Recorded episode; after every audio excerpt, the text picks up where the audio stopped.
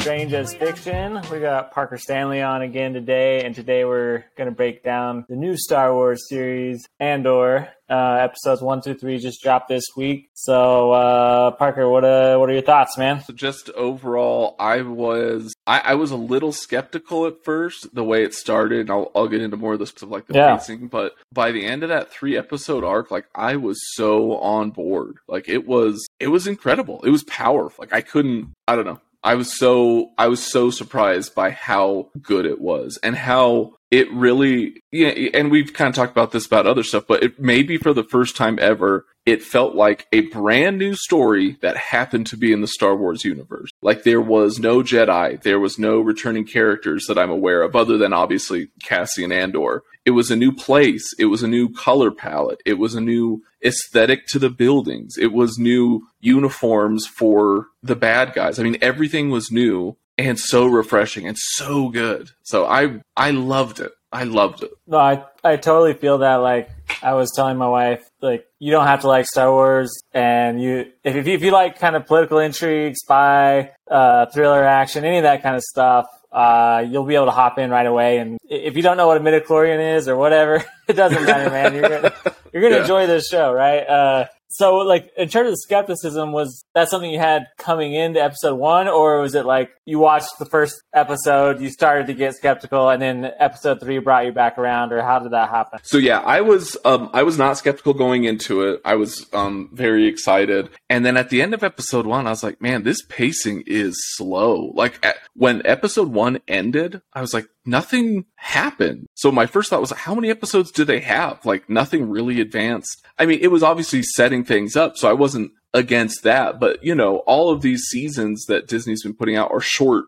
You know, eight to ten episode seasons typically. And I was like, that's a tenth of your season, maybe an eighth of your season. I was like, things need to get moving. And then I almost, I, then I got worried that it's it was going to fall into the trap that I think a lot of um, shows based on different IPs, whether that was a movie that they based a show on or a video game that they based a show on. A lot of that stuff, they make a show of it, like eight or 10 episodes. And then by the end, you're like, that should have been a movie. Like there was so much padding in there that honestly, that would have been better confined to like three hours or less. And I was really worried that that's what this was going to be. But by the end of the third, I was like, oh, that was like a mini movie. It was like an origin story movie for Cassian Andor just to get us ready for the show. And then I also found out it's a 12 episode season, which I'm super on board for. So that was only, you know, the first quarter of it. And I was like, listen, if it's always three arcs like this, or even not, I was uh, that that convinced me. So I was really skeptical just about the pacing, but yeah. by the end, I was like, never mind. That was brilliant. That three episode arc was incredible. Well, in terms of pacing, so like I read up a little bit on it, and first season is going to be just one year long in terms of time. Um, and and the whole series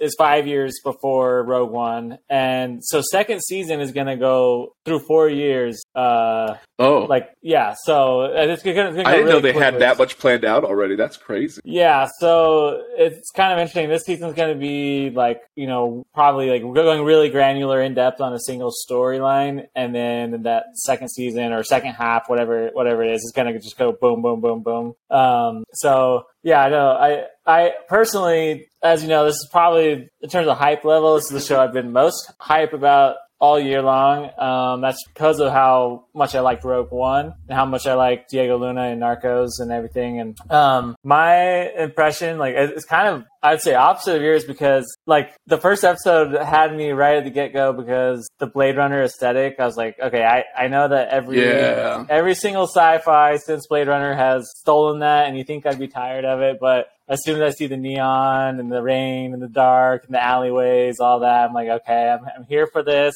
you see the like uh, virtual reality, like bartender lady and all that. It's just you. As soon as you go in that bar, you're like, this is already darker and more seedy than than most of the Star Wars stuff you get. And I'm like, okay, all right, we're here, dude. We're in the underbelly. So. And what's funny is juxtaposed to that um, is Obi Wan, the Obi Wan Kenobi series. He also went to a Blade Runner esque planet. Like that was kind of the first place where he went and got um, spoiler alerts, I guess. Any, if anyone hasn't seen it, he got yeah, picked yeah. up Princess Leia. Uh, yeah, there's gonna be spoilers um, throughout this whole thing, so you're warned. For for maybe uh, for shows that aren't even Andor, and so and and that one didn't feel as good as this one. It felt more I don't know. I don't want to say cartoony, but there was definitely something, and maybe it's because they use the um I can't remember what it's called, but the way they shoot the Mandalorian and Obi Wan Kenobi is they a lot of it is shot on a giant LCD set. So when you see like mountains and all this stuff behind the Mandalorian, it's a screen. And so that allows them to control the lighting, but you're inside and you can control all that. Whereas Andor was shot practically. And so I don't know if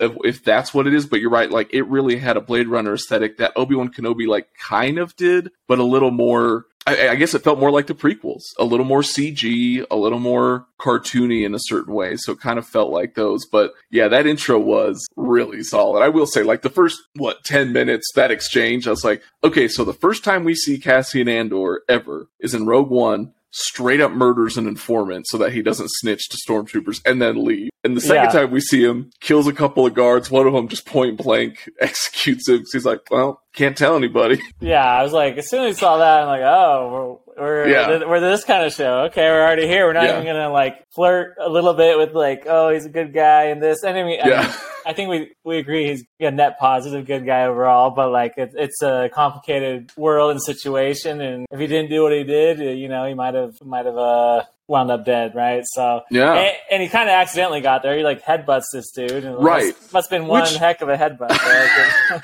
what's so interesting about that fight is he's like he's not breathing. I was like he headbutted this fool, and then he punched the one who lived at first in the throat. I was like, why wouldn't you just cut it so he's punching that guy in the throat? And then it makes sense. It's like, oh, he died. It's like, no, it's just the greatest headbutt of all time. I don't know. I not to say that that could not happen, but after watching the MMA, I mean, obviously they're trained fighters, but like just this last week, I saw the gnarliest photo. I had a, I had to literally like tell Instagram, do not show me this photo ever again. but it was an MMA photo where the dude's like forehead, a chunk got taken out, and you could see inside and everything. And you know, he's oh he's talking. Gosh a few hours later to everyone like, "Oh yeah, yeah, that was crazy, wasn't it?" And you're just like, "Oh my gosh," dude, like, but uh, and, yeah, and it wasn't even you know, and that and that was fine. Like, it didn't really take me out of it, but I did think it's weird. It's like I literally, I literally rewound it to go back and be like, wait, who did he punch in the throat? And I was like, oh no, I did see that correctly. He punched the other guy in the throat. But yeah, that was a fantastic opening. And you're right, that aesthetic was like that Blade Runner look was so good. And then even the town he lives in, and I can't remember the name of it, um, it took me a while to realize I was like, this looks so different. There's a lot of yellows and oranges. Um, but something else was different. And it took me until the end of the third episode where they're having that standoff where I realized it's red brick. There's tons of red brick buildings, which I don't know that we've seen anywhere else in Star Wars. So that was kind of interesting. Like it really felt new considering how much time we spent on like Tatooine and stuff like that. I was like, oh, that is refreshing. That's cool. Yeah, and it actually worked. Like in Boba Fett, they tried to experiment with the uh, Power Ranger motorcycle guys. I don't know if you saw that. And like, oh yes, like, yeah. okay, this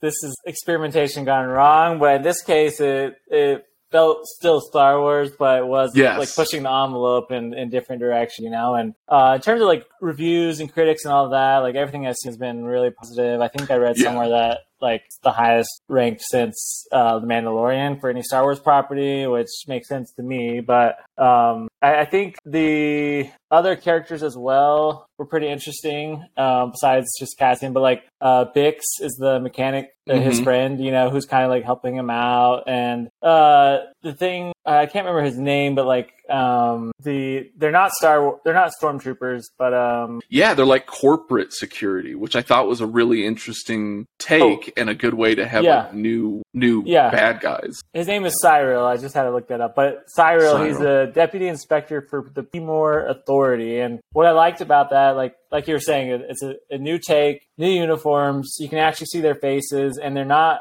they don't feel like soulless, like kind of goofy stormtroopers. Uh, these are like people that have real aspiration, career. Yeah. Uh, seeing their face makes a difference. You know, they don't just feel like oh one in a million, you know, one of a million stormtroopers who can't shoot, and you know, just mow, if you mow them down, you don't feel anything. If you were to kill one of these guys, you know, yeah. you'd, you'd feel it. That's a good point, and even I didn't even think about that, but not just because you're right. And normally in Star Wars, you have a million masked guys, and then like the two unmasked guys that are supposed to have some kind of connection to. But in this one, like these were real people who were getting, you know, blown up and and shot and whatnot. Um, and I absolutely loved the three main um, cop characters. The first one being like the chief who's normally in charge, who's like, you know, the standard bureaucrat, where he's like, no, we're not going to call it in. They were somewhere they shouldn't have been, drinking something that shouldn't exist, harassing someone they shouldn't have been harassing. So, you know, yeah. and like he nailed it. He's like, here's what probably happened. And you're like, that's exactly what happened. But of course, he leaves.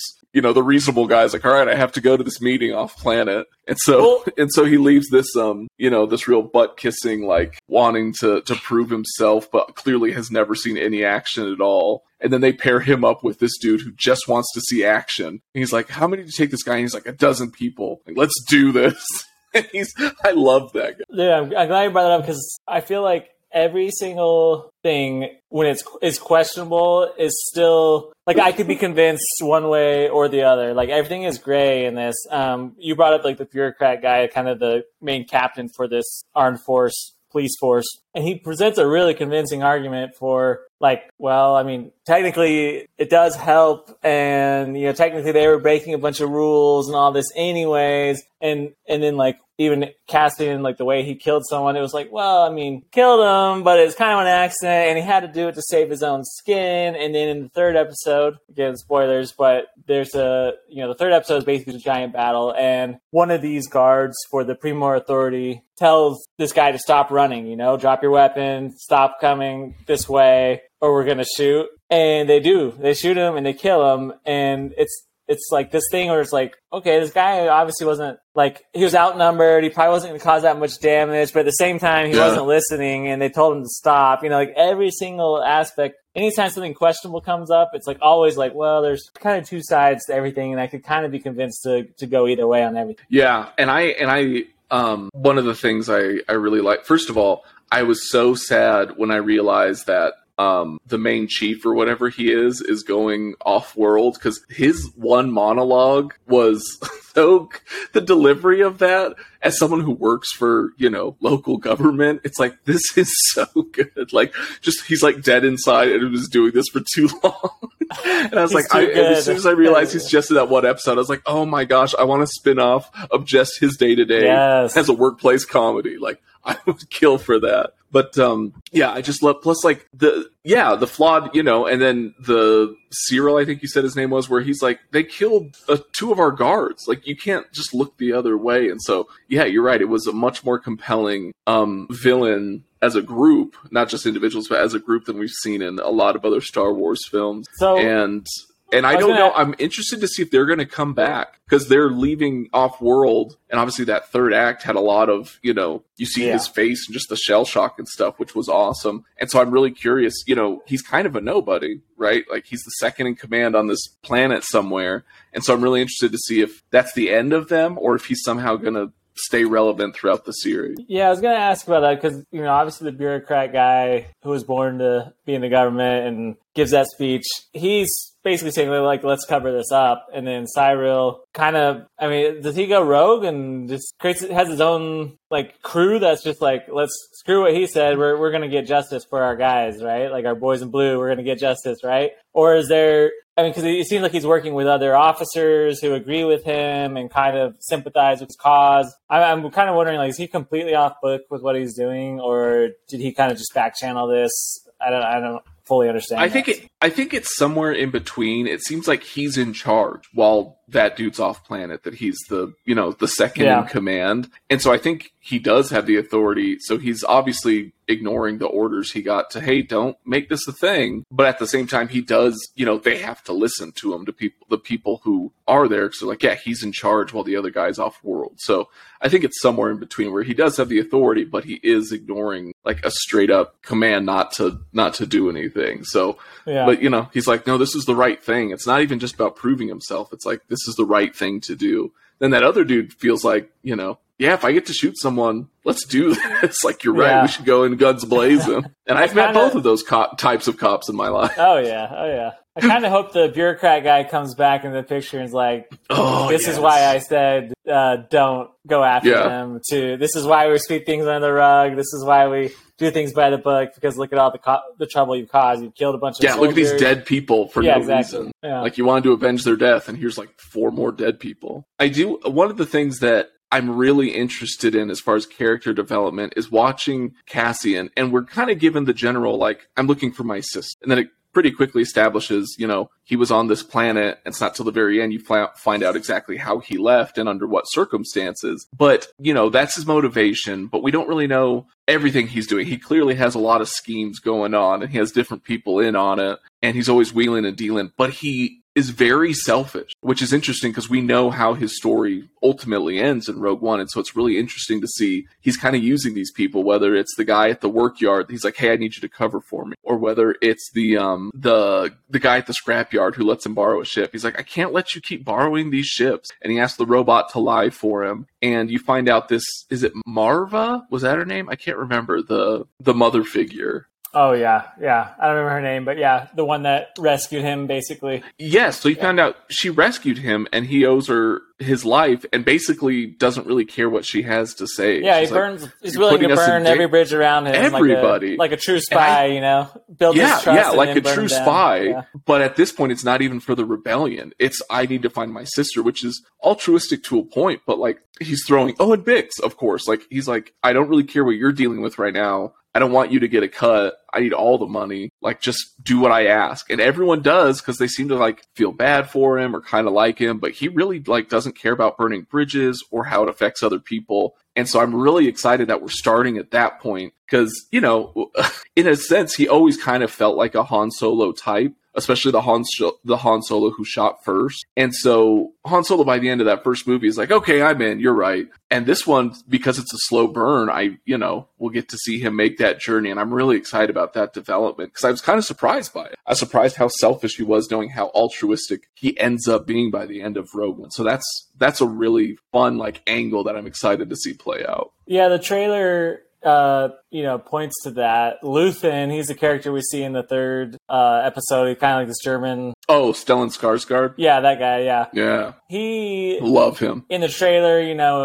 we see him talking to Cassian and being like, you know, don't you want to do this for a bigger cause, kind of thing. And and you know, I, I think it's interesting that he starts so selfishly because throughout these episodes we're seeing these flashbacks of him when he was a young boy and he you know basically he lived on this planet uh, that had a giant empire mining operation going on that basically like kind of ruined his planet and his tribe and all these things. And uh, we see kind of like all the scars of that that left on him and his people. And yet he's not convinced to be part of the rebel alliance. He's still like out for himself you think? After having this kind of traumatic childhood um, you know having to be rescued and living with this like adopted mom and all these things that he would be like all for the the rebellion, right, and a team player. But he starts out for kind of selfish, and eventually, of course, we know, like you're saying, he does become a team player. Um, but it, it's just kind of weird that like that motivation's not there from the get go, and and I like yeah. that, like more of a yeah. in depth character, right, building to do that. But yeah.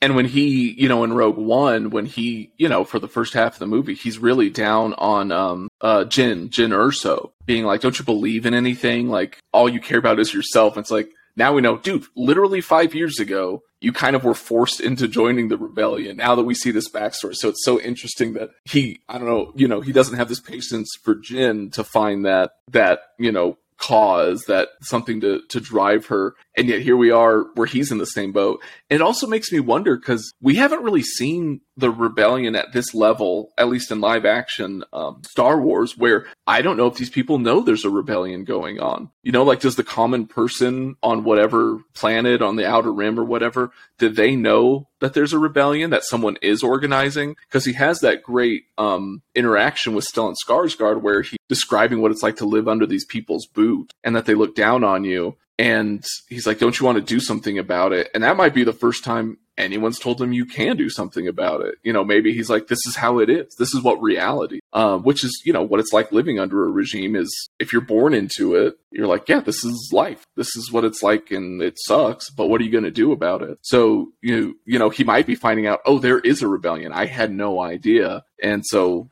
uh, obviously that's probably what's going to happen next. But um, yeah, and and the other thing I really enjoyed that's kind of related to that is for the first time again in live action Star Wars, seeing normal people who have to live under the Empire and how they stand up in little ways, you know, any way they have to kind of give the finger to the Empire. And you get a little bit of that in Rogue One, um, when they go to find Saw Gerrera and they're on that one planet. I can't remember what it's called, um, the one that gets blown up by the Death Star. And you do kind of see these. It's an occupied, you know, it's these occupying forces. They're in, in, and you have these insurgents who, you know, try and take out some stormtroopers in their tank. And so these people are living under the boot, and some people stand up, and some people do it in a quiet way, and some people just deal with it. And so it was really nice to see that play out which is what I did appreciate appreciate the pacing for was you got to see his friends and families living in this reality of you know we hate it but what can we do really and uh what was it her speech about reckoning like I loved his the the adopted mom she was awesome yeah I can't great. remember her name I think I think she was in Doctor Who at one point. Every English actor's been in Doctor Who at some point, but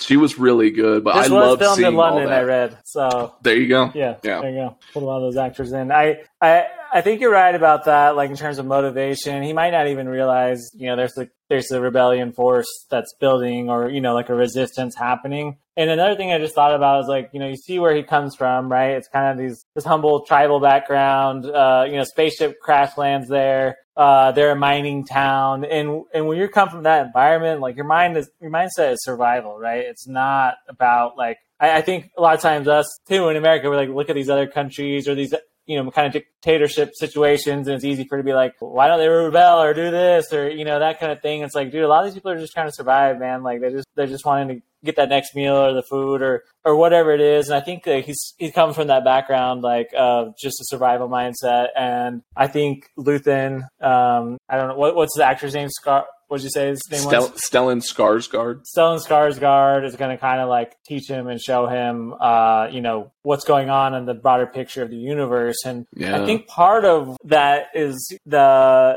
Starpath unit. Um, that's the device that Cassian has where he's trying to sell to to raise enough money to to escape the planet. And that's what draws Luthen there is this device. And I don't know what role it plays yet, uh, but I have a feeling it's gonna have something. It's gonna lead them to the Empire in a way that they can do some damage to the Empire, or or you know give them some kind of intel they need in order to do that. And what's really interesting is not only was he there for that unit, Stellan Skarsgård, but also he's like Cassian Andor. I'm here for you too, man. Like I I like what you got going on. I like the cut of your jib. You want to team up, which I'm interested to see how in the world do you know that? Is it just what Bix has told you, or yeah, you know, little, how do you know that he's been creepy, pulling bro. off all these like, stuff? What are you, a little creepy. watching me?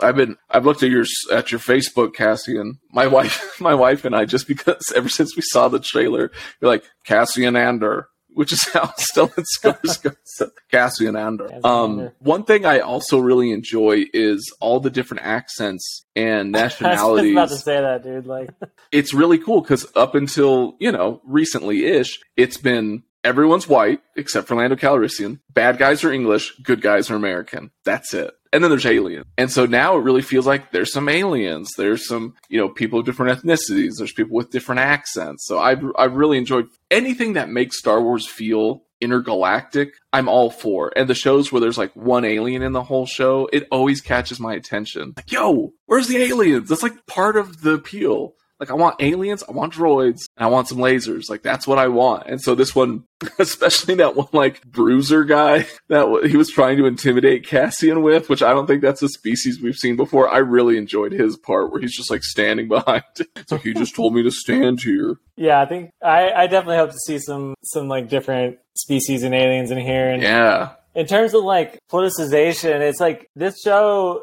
delves into political topics, right? Like uh like whether it's the bureaucracy, uh, whether it's uh, the mining and, and the impacts of like you know kind of a colonial uh, empire and, and what they leave behind and the destruction they leave behind after they get their resources and all these things. But it doesn't feel like it's pushing some narrative down your throat. It's more of just like here's the reality and we're not going to force a lesson on you, but like there are lessons to be had. You just need to just they just come naturally to the story, and I really love that about this uh, these three episodes at least so far. And I think yeah, and that's been kind of true about Star Wars forever. You know, like you could always kind of tell who was, you know, um, a, a real world analog for certain things and war and empire and colonialism. And I think even weren't the Ewoks supposed to be like something about the Vietnam, the Korean War or the Vietnam War, some like some kind Yeah, of parallel. So clearly stormtroopers are Nazis and you know World War Right, II right. analogies all all all throughout Yeah. and then But you're right, it was- Jedi or Knights Templar you know you have all kinds of allegories or samurai, yeah. And so you always yeah. had this, you know, these real world analogs. But you're right, it's not. It, it's trying to tell a great story and you know to connect with people. It's all real things that